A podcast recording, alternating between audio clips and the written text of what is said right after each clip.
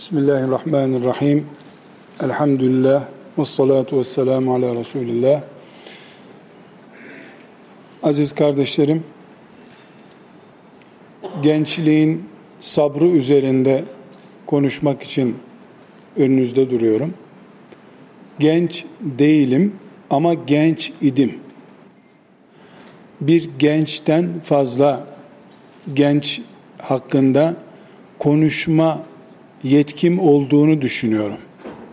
Bilgiçilikten değil, eşekten düşmüşlükten dolayı. Bütün gençlerin gençlikleri bittikten sonra en çok içlerinde hazmedemedikleri kelime keşke kelimesidir. Bu sebeple gençlerin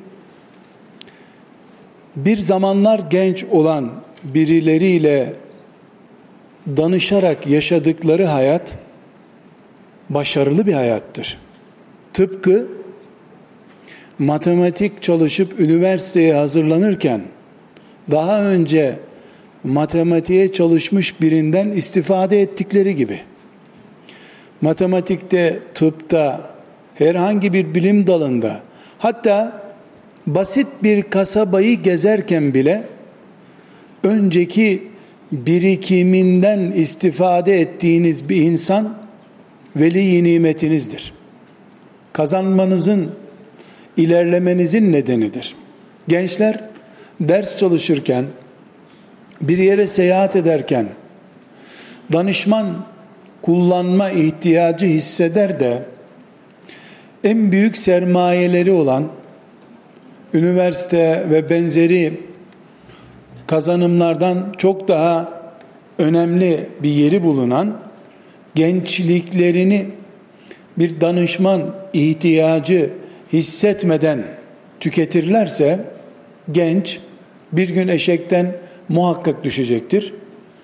Eşekten düşmüş olması onun için hep avantaj olmayacaktır. Bu sebeple bir gençlik rehberi tabii ihtiyaçtır. Bunu beyan ederek sözlerime başlamak istiyorum. Bir ihtiyacın tabii olması onu kullanmayı zorunlu hale getirir. Gençlerin anneleri, babaları başta olmak üzere onlara yön veren ilim adamları veya ağabey statüsündeki yakınları Allah'ın onlara en büyük nimetlerindendir. Bu nimeti değerlendiren gençler eşekten düşmeden binek değiştirip yollarına devam ederler. Eğer daha önce gençlik yaşamış, şimdi gençliğe kuş bakışı mesafeden bakabilecek kabiliyeti olan bir ağabey, bir danışman adına ne derse antrenör de diyebilirsiniz adına, hoca diyebilirsiniz. Zamanında 20 yaşında olan 20 yaşını 40 yaşındayken kuş bakışı izleyebilen herkes danışmanlık yapma hakkına sahiptir. Benden önce Kırıkkale'ye gelip Kırıkkale'yi gezmiş birisinin Kırıkkale'yi sana gezdireyim demesinin ne kadar doğal bir görüntüsü varsa 40 yaşındaki birisinin 20 yaşındaki birisine rehberlik etmesi de bu kadar doğal kabul edilmelidir. Ne var ki çocukların doktorların reçetesindeki ilacı kullanmamakta inat ettikleri gibi gençler de rehber kullanmaya karşı inatçıdırlar. Sadece sıkıştıkça, imtihan tehdidi oldukça veya işe girerken tamamen çareleri bittikten sonra bir danışman, rehber kullanma ihtiyacı hisseder ki bu bir gençlik hatasıdır. Umuyorum sizinle burada geçireceğim bu bir saatlik beraberliğimde gencin gençliğine tapınmadan gençliğini değerlendirmesi, kendisinden önceki birikimleri ucuza mal etmesi. Eğer insanlık hepimizin ortak değeri ise ben sonunda öğreneceğim şeyleri düştükten sonra bocaladıktan sonra öğreneceğim şeyleri önceden onları yaşamış birinden öğrenirsem bu insanlığın birikiminin ucuza bana intikal etmesi demektir ki bir nimettir. Bu nimeti tavsiye etmiş olacağım. Umuyorum e, genç kardeşlerime e, kalıcı do, daha sonra bana ve onlara rehberlik edenlere hayır dua edecekleri iyi bir tavsiyede bulunmuş olacağım inşallah. Değerli kardeşlerim, Rabbimiz bizi et ve kemikten yarattı. Damarlarımızda da kan dolaşıyor. Normalde ölen bir insan belli bir süre et, kemik, kan, sıvı vesaire özelliği devam ederek yaşıyor. Ama biz ona ölü adını veriyoruz. Kaybettiği şey o insanın sadece ruhudur. Ölen bedeninden bir şey kaybetmiyor. Ruh kaybediyor. Ruh nedir? Henüz çözülmüş bir sır değil bu. Çözse insanlık zaten herkese bir ruh kilidi takarlar, şifrelerler onu. Azrail aleyhisselam da şifreyi çözemeyeceği için kimse ölmez. Ama ruh kıyamete kadar çözülemeyecek bir şifredir. Allah bir ruh verdi, istediği zaman alıyor. Aziz kardeşlerim, etimiz, kemiğimiz, damarlarımızda dolaşan kanımız bizim farklılığımızı oluşturmuyor. Bunlar hayvanlarla ortak paydayı bulundurduğumuz şeylerdir zaten. Hayvanda da et var, kemik var, kan var. Beyin de var. Kalp de var. Bizi Rabbimiz insan olarak şehvetlerimizle şekillendiriyor. Şehvet dediğimiz bir iç alemimiz var bizim. Şehvet bizim iç donanım, donanımımızdır ve bizim karakter farkımızı, hayata bakış tarzımızı en kestirmeden ispat edebilen yönümüzdür. Şehvet deyince ilk akla cinsellik geliyor.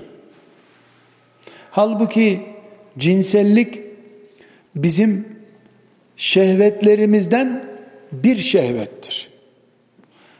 Gençlik sabır rehberinde buna da yer vereceğiz şüphesiz. Ama gencin sadece cinselliği yok. Dokunma duyumuz da, temas hissimiz de bir şehvettir. Bir gencin bir çiçeği ezerken hissettiği şey de onun şehvetidir. Ayağını toprağa basmak, güzel şeyi seyretmek, denizi seyretmek, ormanı seyretmek de bir şehvettir. Bizim şehvetlerimiz yani yaşayan insan olarak elde etmek istediğimiz şeylerimiz insan olarak bu topraklarda var olma nedenimizdir. Allah bizi insan olarak yaratmış. Bu insanlığımızı da elimiz kolumuzla test etmiyor. Hiçbir insan güçlü pazusu olduğu için, ayak mesafesi 120 santim olduğu için, kaşları geniş olduğu için, karışı uzun olduğu için cennete girmeyecek. Yani bizim bedenlerimiz kıyamet günü tartıya girmeyecek. Boyuna postuna göre cennete girmek yok. Bedenlerimizi görmediğimiz bir ortamda dolduran şehvetlerimizi nasıl yönlendirdiğimize göre cennete gireceğiz veya maazallah cehenneme gireceğiz. Her insan şehvetleri kadardır. Ashab-ı kiramdan kimi büyük biliyorsanız mesela Ebu Bekir radıyallahu anh'ı büyük biliyorsunuz. Peygamber düşmanı insanlardan da en kaba, saba kimi biliyorsanız mesela Ebu Cehil'i biliyorsunuz. Bunların hayatlarına döndüğünüzde Ebu Bekir de karşısındaki lanetli Ebu Cehil de şehvetlerinin sonuçlarına göre o noktaya gelmişlerdir. Biri içindeki kabalığı peygamberin yüzüne kullanarak şöhretli Ebu Cehil olmuştur. Biri de sevme hazzını peygamberin önünde paspas ederek meşhur Ebu Bekir olmuştur. Kabiliyetlerimizi yönlendiren şehvetlerimiz bizim kim olduğumuzun iyi veya kötü kim olduğumuzun göstergesidir. Genç insan kabiliyetini denetleyebilen insandır. Körelten insan değildir. Bir Müslüman mesela cinselliğini imha ederek belli bir ilaç kullanarak hiç cinselliği hareketlenmeyen bir Müslüman olduğu zaman cennete girer diye bir kural yoktur. Bilakis Allah'ın yarattığı bir organı imha ettiği için cehenneme girecektir. Çünkü bu senin önüne konan sınav kağıdını imha ederek sınavdan kurtulma gayretidir. Sınav kağıdını imha ettiği için sana geçer puan verecek halleri yoktur. Üstelik kanunen suç işlemişsindir. Kimse şehvetini imha ederek, şehvetini bir yolla susturarak Allah'ın rızasını kazanamıyor. Şehvetini disiplin altına alıyor. Bu disiplin altına alan Ebu Bekir geldi sevme duygusunu, fedakarlık duygusunu peygamberi için kullandı. Ebu Cehil de ırkı için, gelenekleri için ve kişisel ihtirasları için kullandı. Biri kötülüğün simgesi oldu, biri iyiliğin simgesi oldu. Ama Allah yaratırken Ebu Cehil'e verdiği kadar Ebu Bekir'e vermişti. İkisine de sevme kabiliyeti vermişti. İkisine de aile kurma hazzı tattırmıştı. İkisine de mal biriktirme zevki vermişti. İkisi de bahçem olsun, evim olsun, tarlalarım olsun diye düşünecek, yeşili beğenecek bir göz sahibiydi. Birisi bir alanda kullandı, öbürü başka bir alanda kullandı. Bugün bundan sonraki günlerde de insanlar hep ya Ebu Bekir gibi ya da Ebu Cehil gibi yaratılacaklar.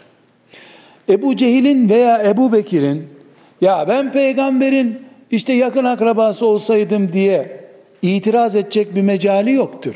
Çünkü Allah kendisi orta yerde duruyor.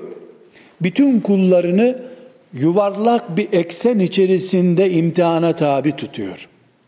Bu yuvarlak eksenden bakıldığında kimse Allah'a bir santim uzak veya bir santim yakın değildir.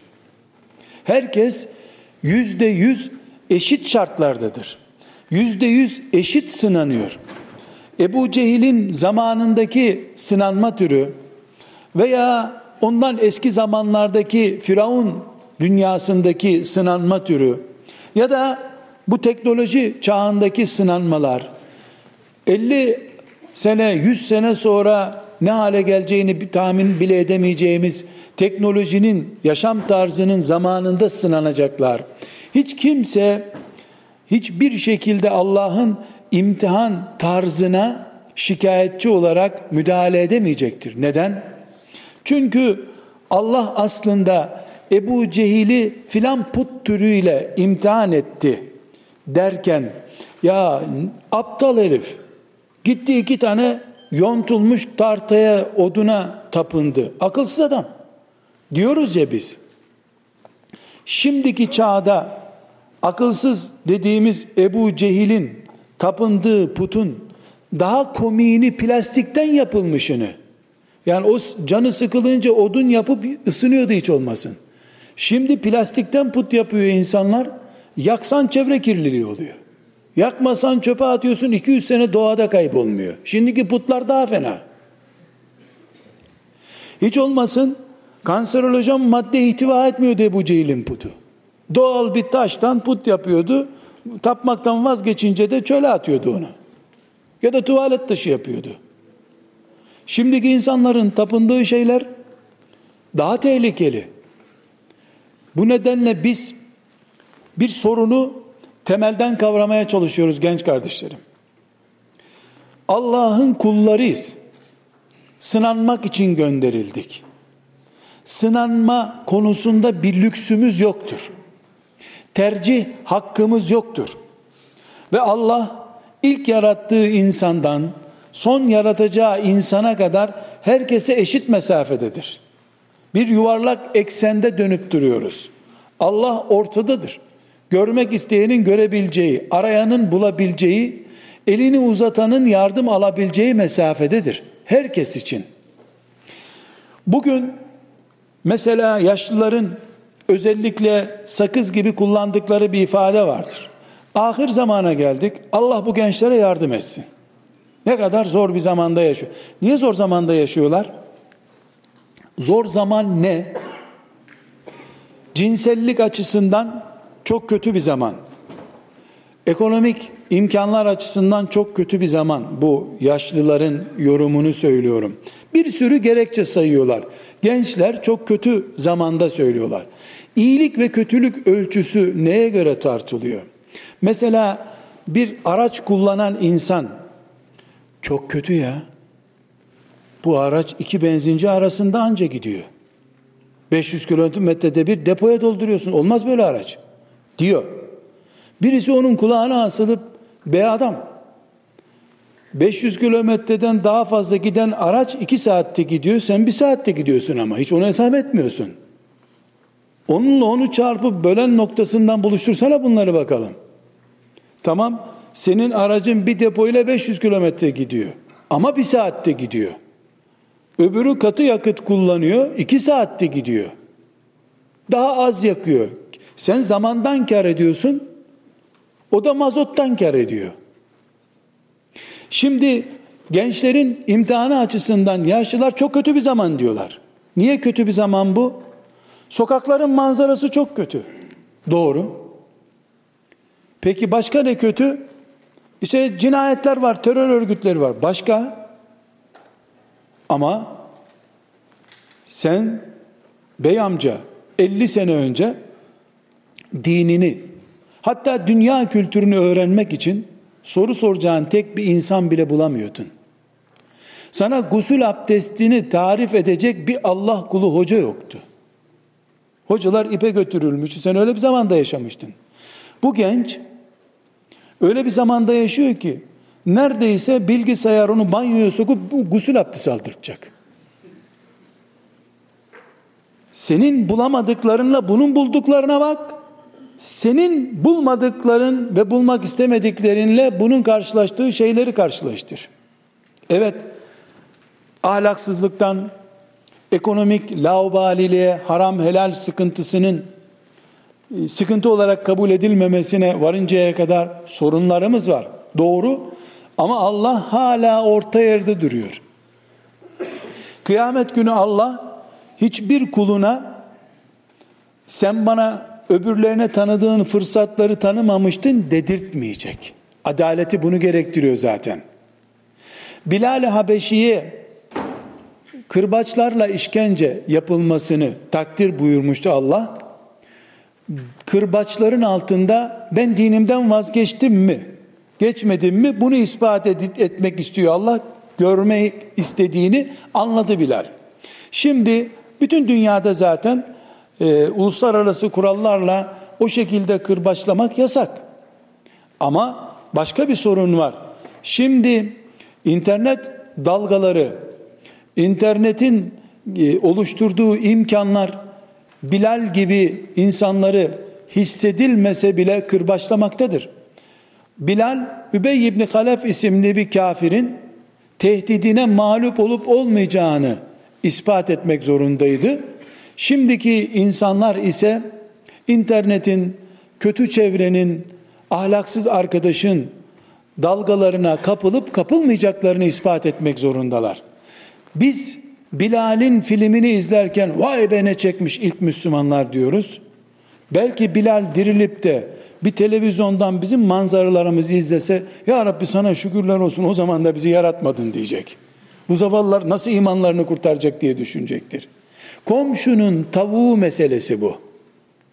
Komşunun tavuğu olduğu için gözümüze kaz gibi görünüyor. Allah orta yerdedir. Herkese adil bir şekilde fırsatlar sunmaktadır. Biz hiçbir şekilde çıkıp da Bilal çok şanslıydı, biz şanssızız diyemeyiz. Bilal şanssızdı, biz şanslıyız da diyemeyiz. Ne bilgisayar ortadaki gerçeği değiştirir ne de o zamanki çöl şartlarında Müslüman olmakla, ahlaklı olmakla mükellef hale getirilmiş olmaları onlar açısından bir değişiklik getirir. Burada kardeşlerim e, konumun anlaşılması bakımından bu örneğe girdim. Bir gencin her şeyden evvel şunu bilmesi gerekiyor. Onunla Habil Kabil arasında bir fark yoktur. Dünyada altı kişiydiler, abi kardeşini öldürdü. Cinayet, şimdi kalabalık var, yedi milyar birbirine işte dünyayı paylaşamıyor diye cinayet var deniyor. Adam başına bir kıta düşüyordu, niye kavga ettiler? Çünkü imtihandı bu. İmtihan bastırdı mı bir kıtan olsa bile tek başına tek başına kıtası vardı. Ve pasaport engeli de yok dolaşacaktı her tarafta. Ama yetmedi sığmadı dünyaya. E şimdi 100 metrekare dairede delirmesinde ne yapsın genç? 100 milyon metreküp bir yere sığmadı Habil'le Kabil. E biz 100 metrekare dairede üstelik de kışın camı açamazsın soğuk, yazın açamazsın gürültü var. Böyle bir yerde patlamasın ne yapsın genç? Diyemeyiz. Bugün bilgisayar çocuğu, bugünkü bilgisayar nesli Habil'le Kabil'in imtihanının aynısını yaşıyor. Eğer Allah Habil'le Kabil'i bundan belki 10 bin sene önceki iki insanı daha ucuz veya daha pahalı denebilecek bir imtihanla imtihan etse kıyamet günü Allah arşından kulları muhakeme ederken mutlak adaletin sahibi olarak nasıl muamele edecek? Yüzde yüz adil bir şekilde eşit değil ama bilgisayarla e, herhalde Habil'in elindeki taş, Kabil'in elindeki taş aynı değil. E, eşit değil ama adil bir şekilde Allah bütün kullarını imtihan ediyor. Biz şimdi e, yaratıldık bilgisayarda bu delikanlı kardeşlerim müstehcen bir sayfaya girecek mi girmeyecek mi anneleri babaları hep onu merak ediyorlar. Ahlaklı genç kim ediyorlar? İşte okula gidince çocuğun sayfalarını gizlice açıyor. O bizim çocuk kötü yerlere girmemiş elhamdülillah diyor. Halbuki babasının teftiş edeceğini bittiğinden o sayfaları temizliyor zaten. Zavallı çocuğunun düzeyinde internet kullanamayacağı için hiçbir zaman hep evliya o çocuk. Çünkü müfettiş e, teftiş ettiği kimseden daha cılız bir ortamda yaşıyor. Baba telefon alıyor çocuğu ona kullanmayı öğretiyor. Ahir zaman. Eskiden baba çocuğuna yürümeyi öğretirdi. Şimdi telefon kullanmayı 3 yaşında çocuklar 50 yaşında babalarına öğretiyorlar. Uğraşma baba ben sana kolay öğretirim bunu gel diyor. Bu ortamda biz e, bilgisayarda filan müstehcen sayfaya girip girmeyeceğini çocuğun test ediyoruz. Bu 30 yaşında bir delikanlı olan İbrahim'in iman ettiği Rabbi için ateşe atlayıp atlamayacağı ile ilgili testin aynısıdır. Rabbim için atlarım buraya dedi. Tercihini yanmak pahasına da olsa Allah'tan tarafa kullandı. Bugünkü neslin Nemrut diye bir kavramı yok. Filan bilmem ne sayfası diye bir kavramı var. Filan arkadaş grubu var. Filan yiyecek grubu var. Şimdiki gençlere ahlak testi yapılıyor. Kimle oturup kalktığına bakılıyor. Bu dünyada ilk defa değil. Lut aleyhisselamın kavminin de kimle oturup kalktığına bakılıyordu. O zaman e, peygamber uğraşıyordu. Etmeyin, eylemeyin, yapmayın çok ayıptır. Allah bu kadar başka cins yarattı. Siz niye kendi kendinize bu sapıklığı yapıyorsunuz diye yalvarıyordu. Şimdi Avrupa'da kanun oldu aynı şey. Kanunla korunur hale geldi. Dernekleri var, yasal kimlikleri var, kasaları var. Bir şey değişmedi dünyada. İradesini kullanıp kullanmamaya, şehvetine köle olup olmamaya göre insanlar değişiyor. İmtihanlar hep aynı. Bu tespitlerden sonra değerli kardeşlerim, mümin bir gencin gençlik rehberi olarak bu yaşadığımız teknoloji çağında bu yaşadığımız ahlakın prim yapmadığı çağda ve kimsenin kimseye müdahale edemediği çağda bir gencin korunmuşluğunu nasıl sağlayabiliriz? Ana ilke olarak dedik ki gencin korunmuşluğu şehvetlerine esir olmaması ile ilgilidir. Şehveti sadece cinsellik olarak görmüyoruz dedik. Para tutkusu da bir şehvettir. Arkadaş tutkusu bir şehvettir. Bedenimizin uyku gibi, yiyecek gibi ihtiyaçlarına bağımlı yaşamak bir şehvet türüdür. Uykudan daha etkin bir şehvet olamaz. En cinsel arzuları kabarmış genci uykudan gözlerinin kapardığı bir zamanda arzu ettiği karşı cinsle buluşturun ilgilenmeyecektir onunla. Uykunun uyku şehvetinin cinsel şehvetinden çok daha güçlü olduğunu gösteriyor bu. Yani sen hani filanca aşk peşindeydin, gece dörtte gel. Bak bu randevuyu kabul etmez. Gece dörtte tamam dese de kalkamaz zaten. Esasen uyku insanı yemekten daha fazla, cinsellikten daha fazla etki altına alan bir mekanizmadır. Bunu anlayabilen genç, örnek bir nokta zikrediyorum, rehberle giden, disiplinle yol alan bir gençtir. Kardeşlerim, gençliğin bu zamanda ve bütün zamanlardaki muhtaç olduğu disiplinlerden söz etmek istiyorum. Birincisi gençlerimizin yaşadığımız bu çağda en büyük sorunu nimet fazlalığıdır. Gençler ihtiyacı hissetmeden her şeyi buluyorlar. Bir tür bedel ödemeden alıyorlar. Benim talebelik zamanımda çok kadim yılları anlatmıyorum. 70 yılından sonraki dönemleri anlatıyorum. Lisede olduğum dönemde çok dikkatinizi istirham edeceğim.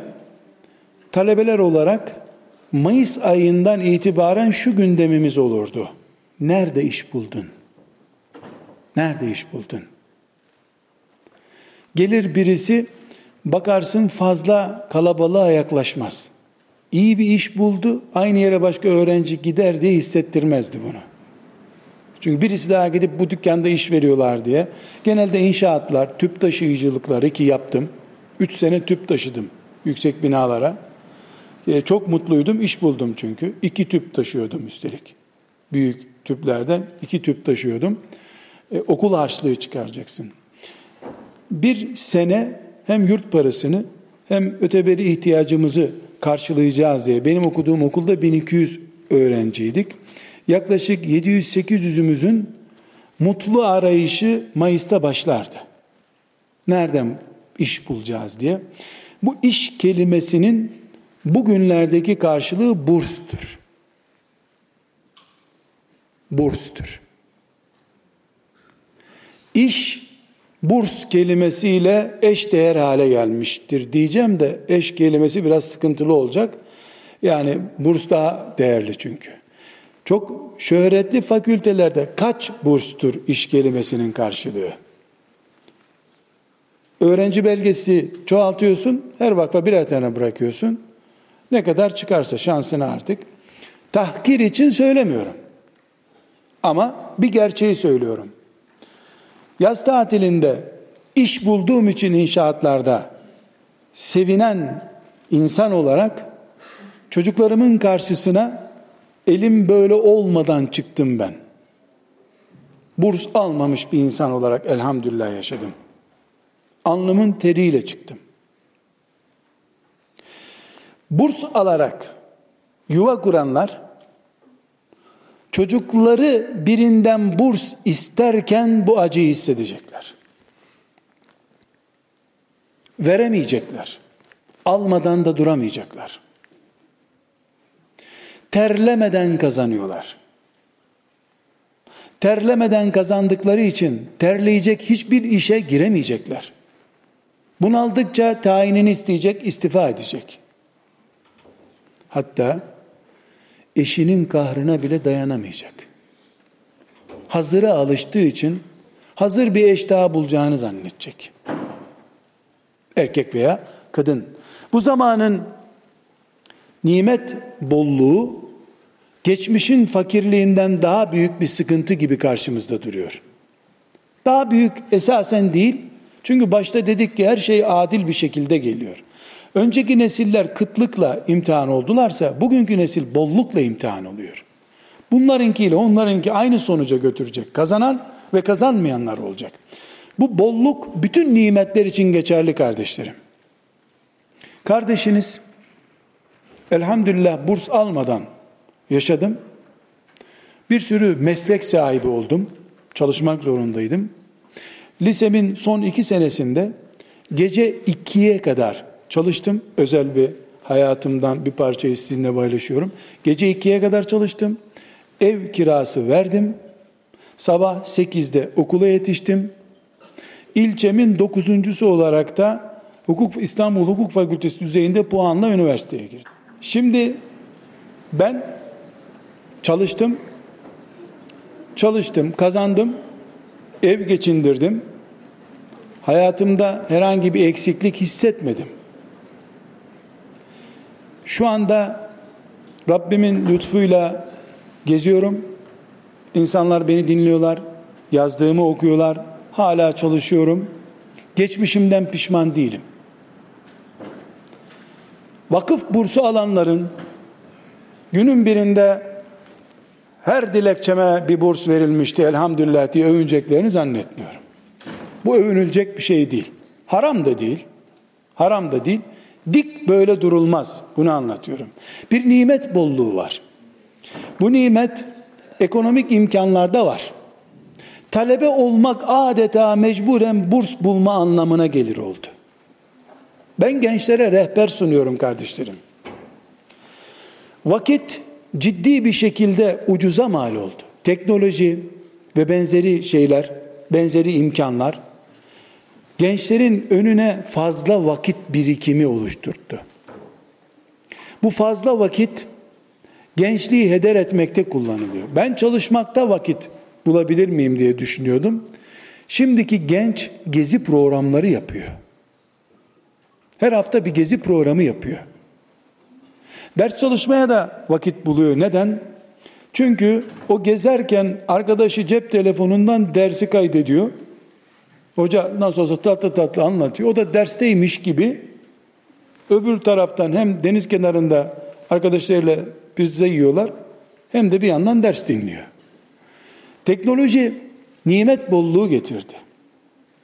Fakat teknolojinin getirdiği bu nimet bollukları insanın lehine olmadı. Yerin dibine daha fazla girdikçe ölüme daha fazla yaklaştı insanoğlu. Uçtukça aşağı çakıldı. Hızlı gittikçe kaza yaptı. Evet Allah'ın bütün nimetleri müminlerindir. Bütün nimetler mubah olduğu sürece kullanılır. Ama bir Müslüman gencin Allah'ın nimetlerini sorgusunu yapmayacak şekilde verdiğini zannetmesi yanlıştır. Bu noktada kardeşlerim gençlere rehber sunuyorum ya.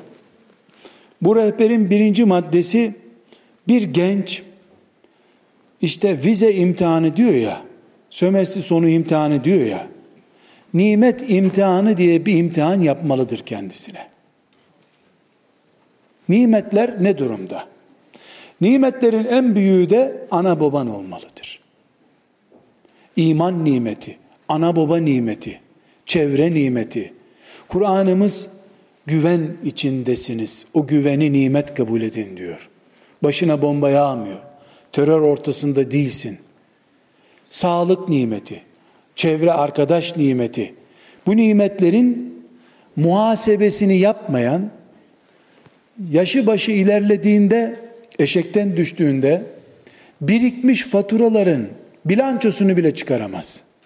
Şöyle bir toplama yapayım, nereye ne ödeyeceksin dese, çoğunun üzerine zaten gecikme cezası gelecek. Ödeyemeyecek onları. Bilançosunu çıkarmakta bile zorlanacağın hesapları önceden toplamak, önceden sömestri sonunda mı yaparsın, cumadan cumaya mı yaparsın? Herkesin bileceği özel bir durum bu. İkinci olarak değerli kardeşlerim, Müslüman bir genç hayatını helallerle sınırlı tutmalıdır. Helalleri aşmış birisi bünyesine mikrop sokmuş birisidir. Şu anda sağlamdır. Ama filan yaşta kemoterapiyle kendisini temizleyeceği bir kanserle mücadele edecektir. Haramla ne kastediyorum? Elbette alkol olmasın demek istiyorum. Domuz eti olmasın demek istiyorum. Ona ait olmayan hiçbir yiyecek olmasın diyorum. Ama asıl bu zamanın sorunu kirlilik haramıdır. Göz kirliliği, el kirliliği, kulak kirliliği ve bel kirliliği. El, göz, kulak, bel ve bütün bunların hepsinin kilidi dil kirliliği. Eğer bir genç 20 yaşında yanında yalan olduğunu bildiği bir söz konuşulurken rahatsız olmuyorsa biz sorun yaşıyoruz. Bir insana elektrik şoku verilirken ki rahatsızlığı kulağından yalan girerken, iftira girerken de oluşmalıdır. Allah'tan korkarak yaşamak budur. Allah'tan korkup bildiğine göre yaşamak, zevklerine sınır koymamak, İslam olmanın, Müslüman olmanın dışında kalmaktır. Göz kirliliği özellikle herhalde vurgulamam gereken önemli bir nokta.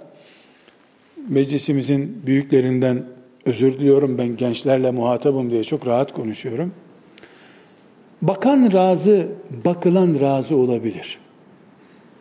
Ama yukarıdan bakanın razı olmayacağı hiçbir bakış helal değildir. Kendisi soyunmuş bir gence yolda yürürken baktım. Açıp bakmadım ya kendisi açmıştı. Diyorsun ya. İkinizi aynı anda gören, gözü gören biri daha var. Onun önünde bakıyorsun. Göz kirliliği çok hassas. Dil kirliliği konuşurken Allah'ın razı olmayacağı, toplumun hoşnut olmayacağı sözlerin kullanılması bir dil kirliliğidir. Özellikle el kirliliğini izah etme ihtiyacı hissetmiyorum. Ne kastettiğim anlaşılıyordur. Bel kirliliğine temas edeceğim. Meclisimizin büyüklerini özellikle beni hoş görmeleri konusunda e, istirham ediyorum. E, böyle anlasınlar. Gençlerin anlayacağı lehçeyle konuşmam gerekiyor.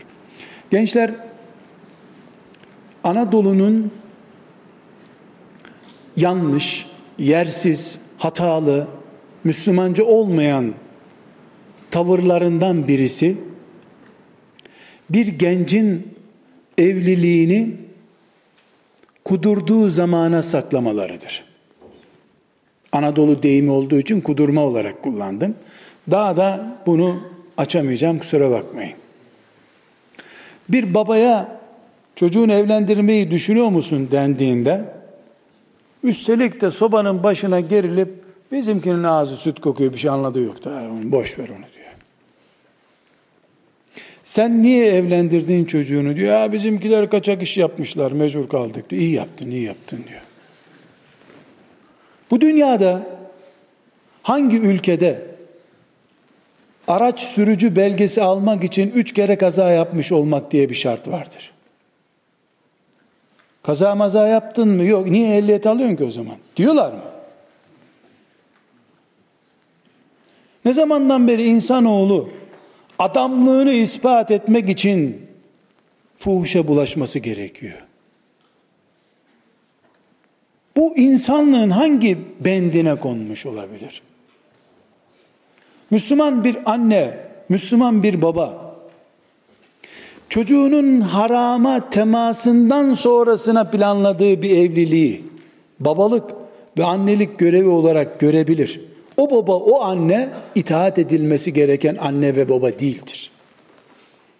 Çünkü Allah kirlenmeden huzuruna çıkmamızı istiyor. Namuslu istiyor.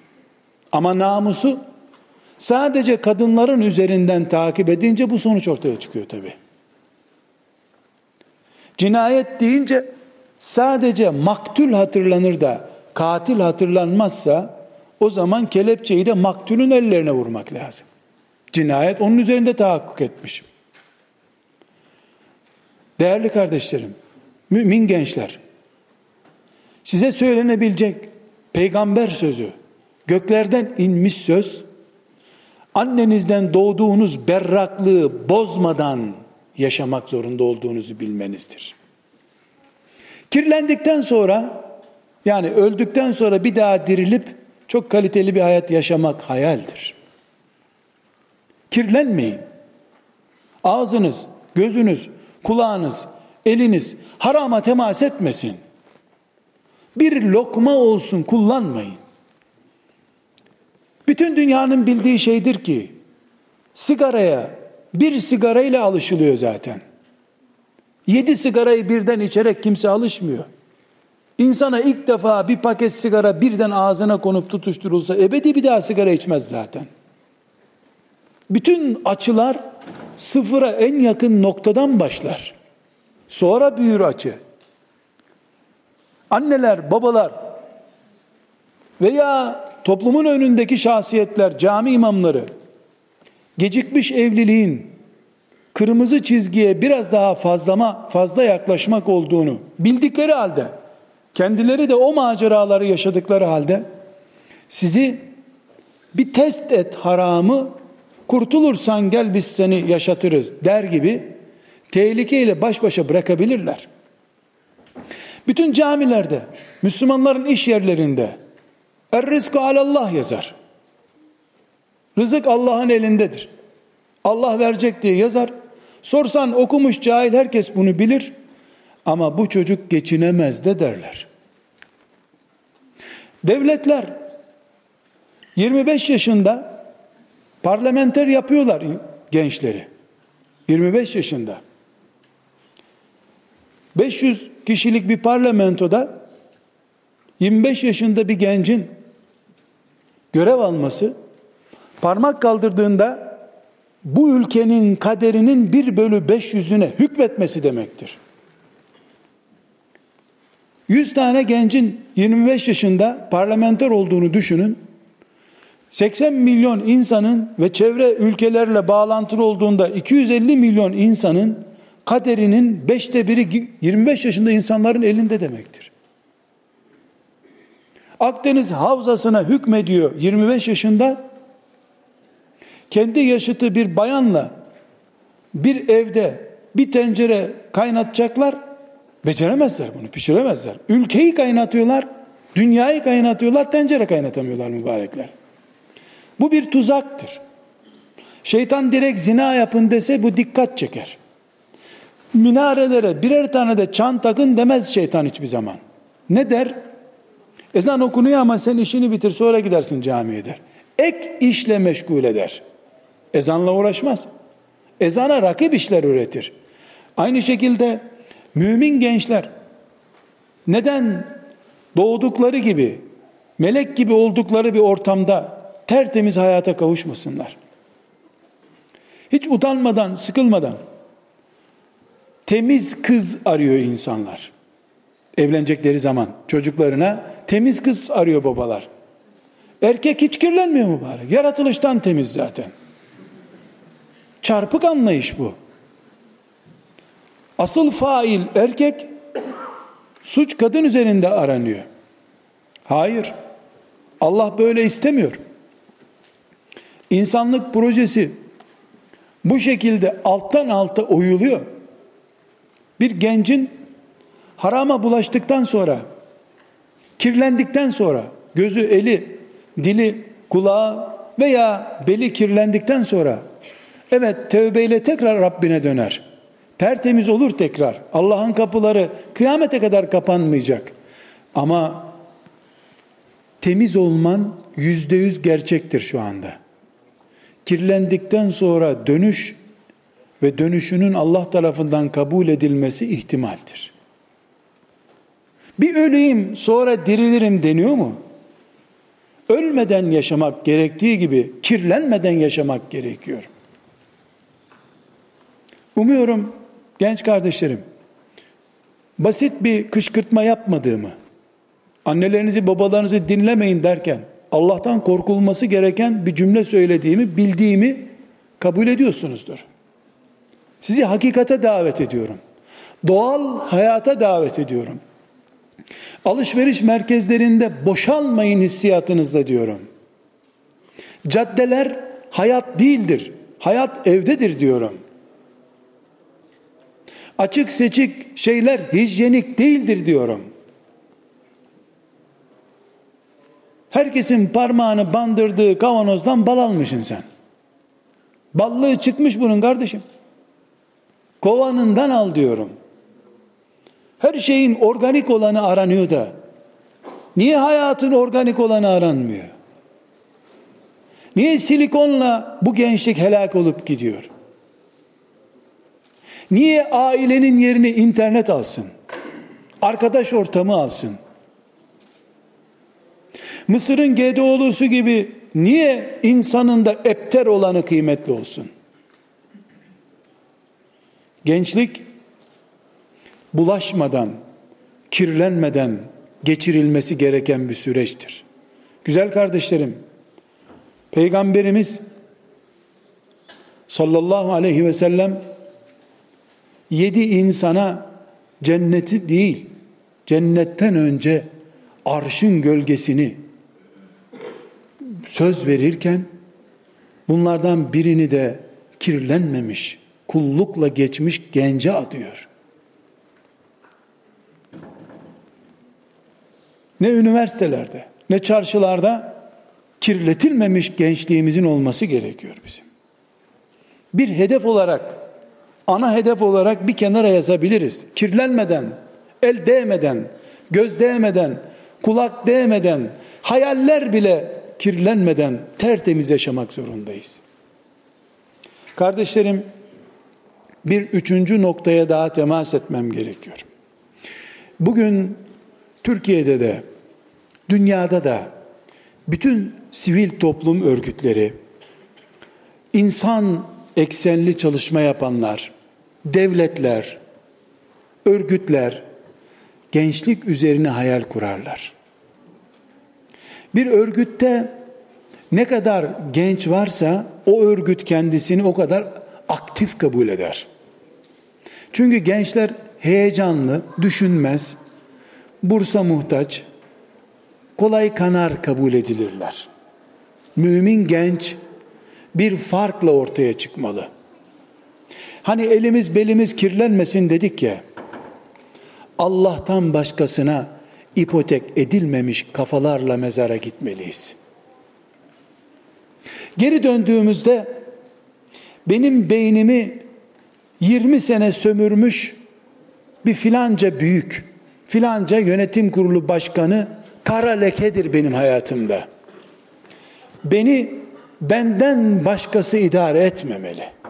Ben zaten kulum. Allah'ın kuluyum.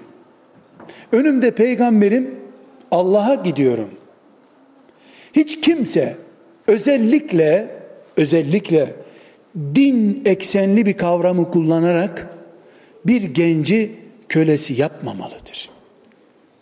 Ama ensesini uzatana vuran çok olur tabi. Gençler üzerinde yatırım yapanlar karşılığını Allah'tan bekleyerek yatırım yapsınlar.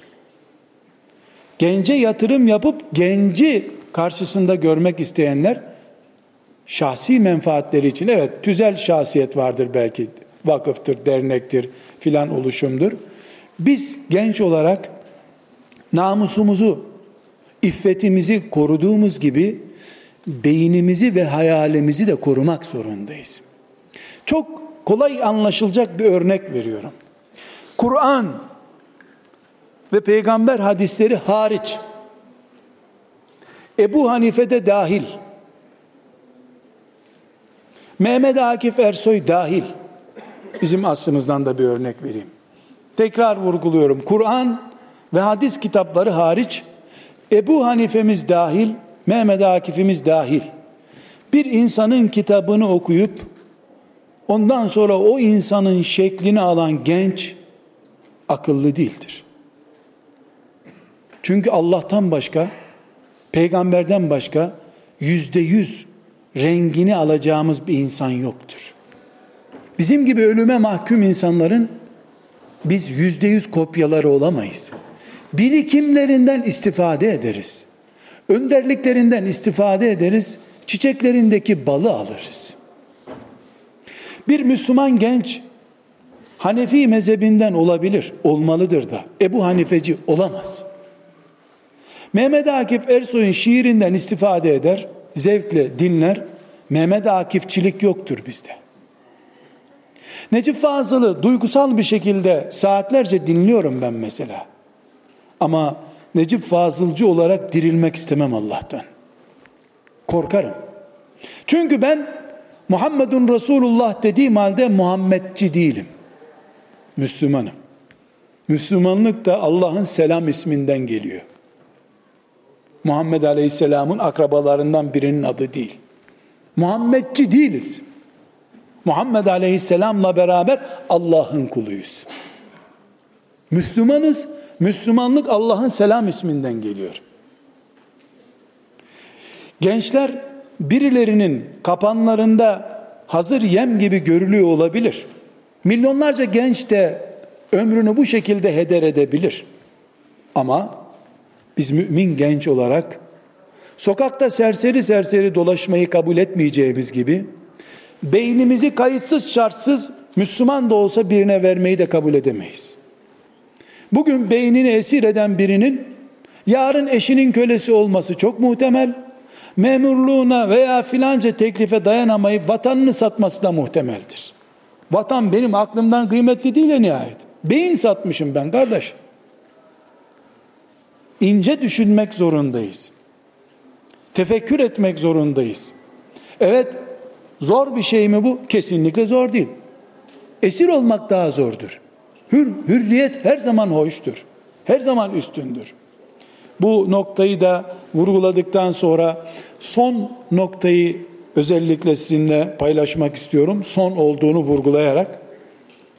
Kardeşlerim, bu dünyada Allah'tan sonra karşılarında hiçbir itirazımız olamayacak yegane varlıklarımız ebeveynimizdir. Annelerimiz ve babalarımızdır. Meşru isteklerine karşı hiçbir zaman itiraz hakkımız yoktur.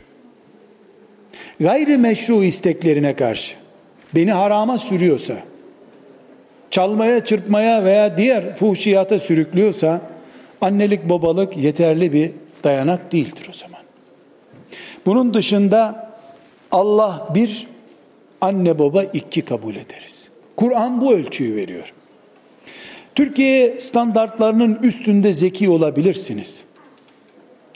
Çok yüksek başarıların sahibi olabilirsiniz. Dershanelerin, okulların peşinde koştuğu bir öğrenci olabilirsiniz. Hayat eğer sadece üniversiteye kadarsa haklısınız. Hayat asas üniversiteden sonra başlayacaksa, yüzünüzün gülmesi gerekiyorsa, anne ve babanız 24 saat size karşı mütebessim olmalıdır. Teşekkür etmeyeceğimi biliyorsunuz. Boşuna alkışlamayın. Anne ve babalar esef ettiği sürece sadece ne zaman azabı gelecek Allah'ın diye beklemelisin. Gençler alkolden, zinadan, kumardan, cinayete kadar bildiğiniz Allah'ın yasak ettiği bütün kötülüklerin cezası ahirettedir. Anne babaya karşı sıkıntının cezası ise dünyada başlar. Ama dünyadadır demiyorum dikkat ediniz. Dünyada başlar. Bu nedenle edip bulunan ilk şey ana baba ahıdır. Bali olduktan sonra yani ergenlik sahibi olduktan sonra bir genç anne ve babası ile ilgili bir pot kırmışsa kaba deyimlerle bu pot sana göre çok doğal ama annenin dudaklarının büzülme nedeni olmuş.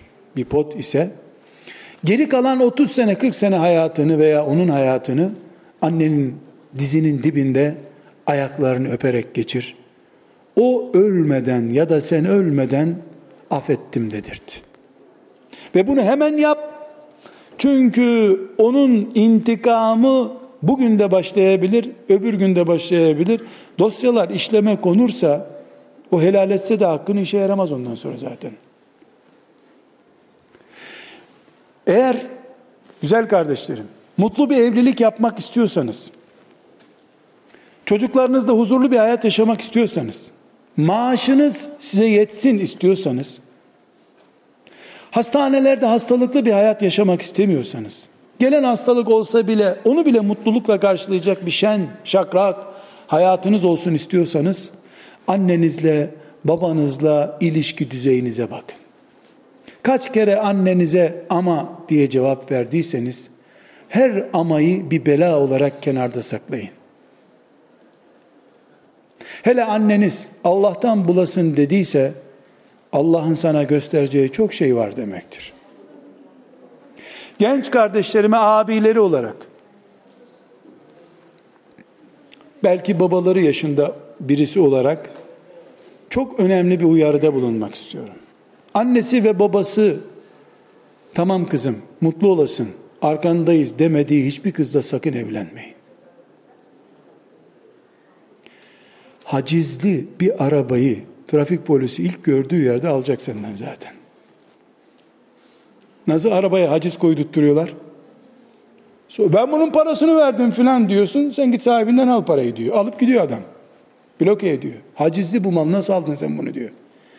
Ana ve baba evladının mal sahibidir. Rabbim, Rabbim al intikamımı dediği an hacizlidir o kız.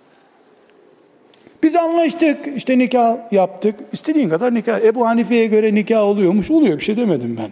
Nikah olmuyor demiyorum zaten. Hacizli diyorum. Araba sende bir itirazım yok. Ama hacizli. Ne demek istediğimi anlıyordur gençler de. Bazılarının hoşuna gitmiyordur bunu anlamak. Olabilir. Ben hakikati söylüyorum.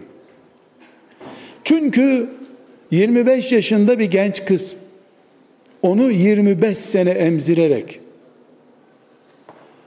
onun saçlarını tarayarak belki de tek tek saçlarını saydığı günler bile vardır. Bir kadına akrabamdı, kızına saç örgüsü yapıyordu. Dedim ki, abla dedim, bu Afrikalı çocuklarda böyle beş kıl beş kıl örgü yapıyorlar. Komik bir şey oluyor. Zenci gibi yaptım bu çocuğu dedim. Dedi ya asas derdim o değil dedi. Canım kızımın saçlarını sayıyorum bu arada dedi. Yüzlerce örgü yapmış çünkü böyle. Beş altı tüyden bir örgü yapmış. Beş altı taneden. Ana sevgisi bu. Böyle muhteşem bir sevgiyle 25 yıl besleyecek. O da elinin tersiyle o anayı itecek. Allah bunu görmeyecek. Siz mutlu yuva kuracaksınız.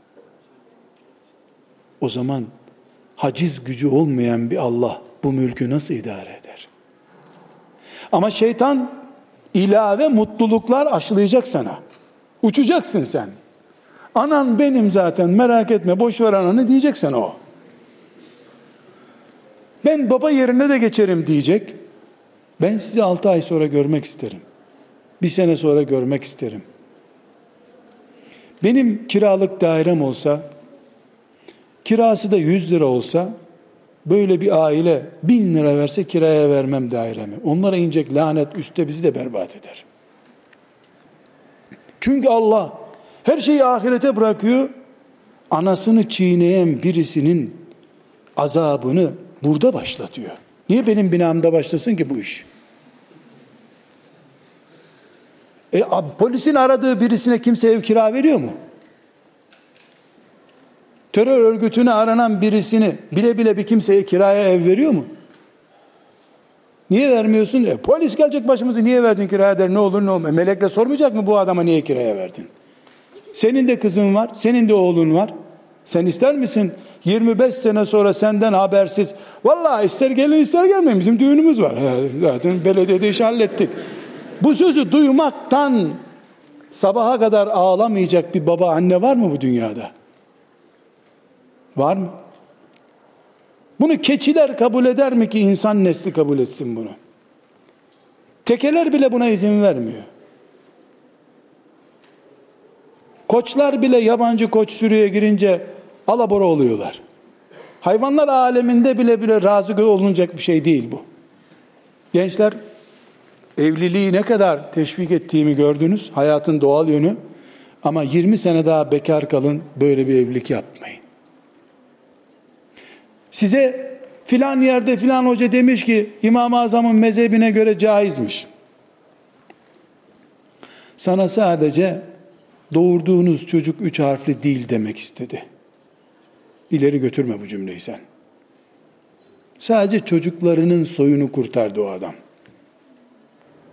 Evlenebilirsin demedi sana. Elbette analarımız, babalarımız her kararlarında doğru değiller. Mümkün değil doğru olmaları. Ama seni Allah çetrefilli yokuşlar çıkartan, zorluklar üreten bir anne babayla sınayabilir. Sen de o sınavı geçmeye çalış. İnadına seni yokuşa sürebilir. Akrabanı devreye koyarsın, bir şeyler edersin. Anne baba konusunda son bir sözüm var. Güzel kardeşlerim, bütün bu sözler Müslümansa anneniz, Müslümansa babanız demek değildir. Kur'an diyor ki, kafir bile olsa analarınız, babalarınız kural budur diyor. Sen şimdiye kadar reddediyorum babayı, babayı ya Rabbi Müslüman bir baba ver dememiştin zaten. Senin evlilikle ilgili karara gelince mozor herif sen din, zaten namaz kılmıyorsun ne karışıyorsun verdin. Gavurluk, Müslümanlık onun Allah'la arasındaki bir ilişki. Gavur olduğu için soyu kurumadı sen evlat olarak yaratıldın. Demek ki bu teknik işlem devam ediyor. Güzel kardeşlerim Allah bizi cennetine, peygamberi de arşın gölgesine davet ediyor. Bu çağda veya bütün çağlarda Allah orta yerdedir. Adem'in çocuğu Habil'le Kabil'i çağırdığı mesafeden Kırıkkale'deki genç bir kızı ve genç bir erkeği çağırıyor. Hiçbir şey değişmedi. Habil'le Kabil'in bilgisayarı yoktu. Ama onlar da bilgisayarın manyetik alanına muhtaç olmadan konuşacak kadar kolaylıkları vardı. Ses kirliliği yoktu. Belki de 5 kilometreden ses duyuluyordu. Dolayısıyla bilgisayara ihtiyaçları yoktu. Hile yapacak kadar da teknoloji bilmeleri gerekmiyordu. Onların imtihanı o kadar basitti. Buna rağmen cinayet oldu.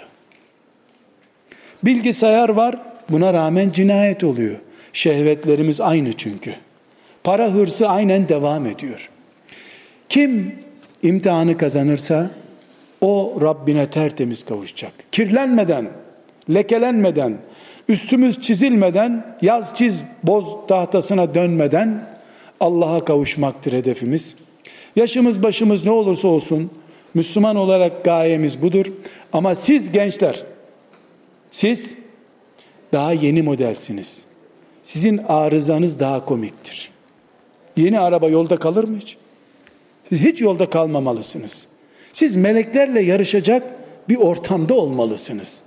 Çünkü sizin rükûnuz, secdeniz, sizin haramdan korkup kenarda durmanız bizimkinden çok daha değerli Allah katında. Ayağı hatta eli bile ateş çukuruna değmiş birisi, mezara yanaşmış birisiyle henüz hayatının bağrındaki birisinin Allah'tan korkuyorum demesi aynı olamaz. Size Rabbimden onurlu bir hayat lütfetmesini diliyorum. Gençliğinizin bereketli olmasını, nesillerin önünde mübarek örnekler olarak kalmanızı diliyorum. Dua ediyorum. Selamun Aleyküm.